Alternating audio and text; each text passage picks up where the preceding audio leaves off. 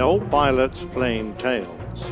Wooden Wonders and Aluminium Overcast, Part 2. This is the second part of a story about two aircraft which fought in the Second World War and which carried a very similar bomb load. However, one was machined from metal, bristled with defensive armament, and carried a crew of 10, whilst the other was made of wood and canvas, built by piano makers, and carried a crew of 2. Last week we talked about the redoubtable B-17 Flying Fortress, its strength, firepower, and the bravery of its crews. Across the Atlantic in war-torn Britain, Geoffrey de Havilland was taking a rather different approach to designing a bomber. It was back in 1936 that the Air Ministry issued a specification for a bomber, and like Boeing's B-17 design, many aviation firms entered heavyweights with multiple defensive turrets. In stark contrast, George Volkert of Handley Page put forward the concept of a fast, unarmed bomber whose top speed would exceed that of the Spitfire. De Havilland agreed with Volkert, and with his experience of building innovative high-speed aircraft, such as the DH-88 Comet Racer, he pushed for the acceptance of a high-speed design. He settled on an aircraft that would be aerodynamically clean, modern, and powered by 2 Merlins, and would be faster than any foreseeable enemy fighter aircraft. Its speed meant that it could dispense with heavy armour and defensive armament, as well as simplifying production. Without a defensive capability, the crew would be kept down to a mere 2, the pilot and a navigator. At the time, it seemed such a foreign concept, a bomber with no guns. After all, this was the era of the Flying Fortress, of 4-engine aluminium overcasts carrying tons of machine guns, ammunition, ammo cans and belts and complex turret units. Adding the weight of the gunners themselves, dressed in heavy heated gear, helmets and flak jackets, sucking oxygen from tanks, and this could add up to 1/6 of a heavy bomber's empty weight. 3 extra tons in the case of the B-17, plus the drag of blisters and turrets, gun barrels poking into the slipstream and wide-open waist windows. De Havilland's design seemed too radical for the Ministry, but he found a supporter in Air Marshal Freeman, and although the AOCNC would not initially accept an unarmed bomber, a photo reconnaissance version was ordered. The Mosquito was about to spring to life when the design team were denied the materials they needed and work on the prototype stopped. It wasn't until the end of the Battle of Britain that E-0234 rolled out. In trials, it easily outpaced a Spitfire, and when it was demonstrated to a group of dignitaries, US General Arnold recalled, "The first time I saw it, I was impressed by its performance. The Mosquito was, by the standards of the time, an extremely well-streamlined aeroplane, and it was highly regarded, highly respected." The Wooden Wonder, the Timber Terror, the loping lumberyard was to become one of the most exciting, flexible and well-known aircraft of its era. But why was it made out of wood? It wasn't just that spruce, birch plywood and Ecuadorian balsa weren't strategic materials and were therefore in plentiful supply. Furniture factories, cabinet makers, luxury auto coach builders and piano makers could quickly be turned into subcontractors. Also wood, particularly when covered with a thin layer of doped fabric, made a remarkably smooth, low-drag surface, free of rivets and seams. Wood's chief advantage was that it was easy to work with and was a material that craftspeople had been shaping for millennia. Components were also made as composites, which made them both light and remarkably strong. The bomber version had a maximum speed of over 360 knots, a ceiling of 37,000 feet, and it carried a bomb load of 4,000 pounds. However, this was not the only version to be built. The Mosquito became a long-range photo-recce aircraft, both a day and night fighter, an anti-submarine hunter, a mine layer, a high-speed VIP transport and courier, a torpedo bomber, a trainer, and several special mission types were created. The Mosquito relied as much on altitude as pure speed, and if they were bounced from above, their saving grace lay in putting the nose down, manoeuvring, and trusting that there were clouds to escape into. Fortunately, there were very few German fighters, one being the jet-powered ME 262, that could outrun them. Such was the level of annoyance that the Mosquito caused the German High Command, a bounty was put on the aircraft, and any fighter pilot who shot one down was allowed to claim 2 kills. The Mosquito wasn't a simple aircraft to fly.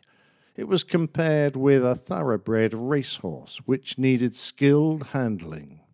With its high power-to-weight ratio and high wing loading, it was a handful for an inexperienced pilot. Its VMC speed, the speed it could be kept under control with rudder when on only one engine, was an eye-watering 170 knots or more. After takeoff, there would be a breath-stopping period whilst the aircraft accelerated, when an engine failure might mean death. As a consequence, the pilots chosen to fly them were picked because of their handling skills and experience. They became an elite group. The control forces of the Mosquito were light throughout the speed range, which made the chances of overstressing the airframe a distinct possibility. Coarse use of the elevators in a dive or when turning at high speed was forbidden, and heavy rudder use to achieve large yaw angles was also to be avoided. Landing was another area where careful handling was required.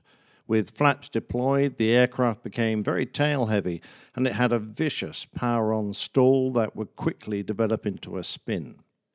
Eric Winkles Brown flew the original carrier landing attempts, and he knew that getting the aircraft slow enough to land on the deck, nearly 50 knots below its normal landing speed, would be a problem. "If we got too low and slow on the approach," he said, "it was going to be a fatality." Hitler was furious to see the Mosquito flying unopposed over Berlin, being fruitlessly chased by several ME 109s and Focke-Wulf 190s. And Hermann Goering wasn't exactly a fan either. He famously said, "It makes me furious when I see the Mosquito. I turn green and yellow with envy. The British, who can afford aluminium better than we can, knocked together a beautiful wooden aircraft that every piano factory over there is building. They have the geniuses, and we have the nincompoops." Berlin was a frequent Mosquito target, for the airplane had the range to reach it, and the heft to carry at first 4 500-pounders and later as much as a 2-ton blockbuster bomb, and to do it at 35,000 feet. One famous 3-plane Mosquito raid on Berlin in January 1943 was precisely timed to arrive just as Goering began an 11 a.m. radio address celebrating the Nazi Party's 10th anniversary. Sounds of confusion could be heard in the background, and the broadcast was rescheduled later in the day. At 4 o'clock that afternoon, more Mosquitoes arrived again to interrupt the speech, this time by Joseph Goebbels. Although the Mosquito flew thousands of routine bombing missions, it was also perfect for high-profile specialist raids, such as Operation Jericho, against the Amiens prison, which housed some 700 French resistance and political prisoners, 258 of which escaped after the walls were breached. The Oslo Raid, the Aarhus Raid, and Operation Carthage were made against the Gestapo headquarters of Oslo, Copenhagen, and Jutland, respectively. All these audacious attacks involved ultra-low-level precision bombing, for which the Mosquito was ideally suited.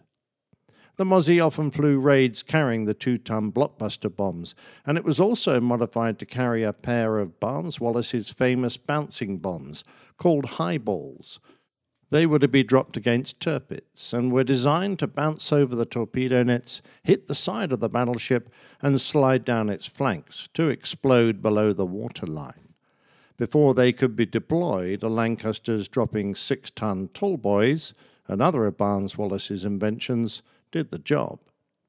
The speed of the Mosquito also made it an ideal fighter to use against the V-1 flying bomb, whose ram-air pulse-jet engine buzzed its way over the channel towards London by the thousand. During a 2-month period alone, the Mossie accounted for 600 doodlebugs. The largest gun ever mounted on the Mosquito was the 12-foot-long Merlin's 57mm rapid-fire cannon. The aircraft that received this modification were called the Tsetse, after the deadly African fly, and their speciality was sub-hunting in the Bay of Biscay. The bay was too shallow to allow the U-boats to submerge, so they had to dash across the surface. The Tsetse sank enough of them that they were forced to abandon daylight activities. The Tsetses also destroyed more than a few Luftwaffe aircraft, as the effect of a single 57mm projectile was devastating. In common with the B-17 crews that I mentioned, the Mosquito airmen pressed their attacks with no less bravery. One such pilot was Group Captain Leonard Cheshire, who flew many types, including the Mosquito, and was awarded the Victoria Cross. In his citation, several of his exploits were mentioned. This officer began his operational career in June 1940. Against strongly defended targets, he soon displayed the courage and determination of an exceptional leader. He was always ready to accept extra risks to ensure success. Over Cologne in 1940, a shell burst inside his aircraft, blowing out one side and starting a fire. Undeterred, he went on to bomb his target. At the end of his first tour of operational duty in January 1941, he immediately volunteered for a second. Again, he pressed home his attacks with the utmost gallantry. Berlin, Bremen, Cologne, Duisburg, Essen, and Kiel were among the heavily defended targets which he attacked. In October 1943, he undertook a fourth operational tour, relinquishing the rank of group captain at his own request so that he could again take part in operations. He immediately set to work as the pioneer of a new method of marking enemy targets involving very low flying. In June 1944, when marking a target in the harbour at Le Havre, in broad daylight and without cloud cover, he dived well below the range of the light batteries before releasing his marker bombs, and he came very near to being destroyed by the strong barrage which concentrated on him. While developing the target marking techniques of the Pathfinder force, his citation went on to read that Munich was selected, at Wing Commander Cheshire's request, because of the formidable nature of its light anti-aircraft and searchlight defences. As he reached the target, flares were being released by our high-flying aircraft. He was illuminated from above and below. All guns within range opened fire on him. Diving to 700 feet, he dropped his markers with great precision and began to climb away. So blinding were the searchlights that he almost lost control. He then flew over the city at 1,000 feet to assess the accuracy of his work and direct other aircraft. His own was badly hit by shell fragments, but he continued to fly over the target area until he was satisfied that he had done all in his power to ensure success. Eventually, when he set course for base, the task of disengaging himself from the defences proved even more hazardous than the approach.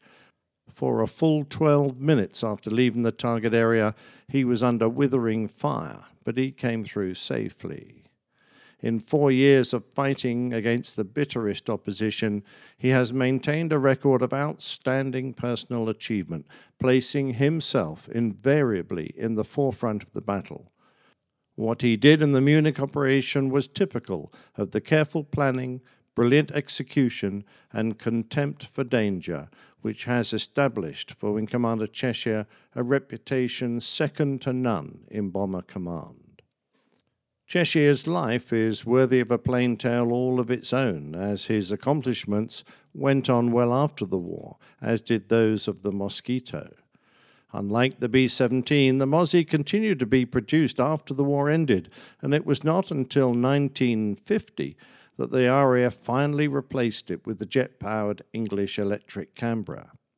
Nearly 5,000 were produced by de Havilland's in the UK alone, but many more were made under licence in Canada and Australia. Like the B-17, it was loved by those who learned to master it, and who looked back on it with respect for its accomplishments. From May 1943 to May 1945, Mosquitoes took part in 26,936 sorties for only 106 losses and 88 aircraft damaged beyond repair. The Mosquito ended the war with the lowest loss rate of any aircraft in RAF Bomber Command service.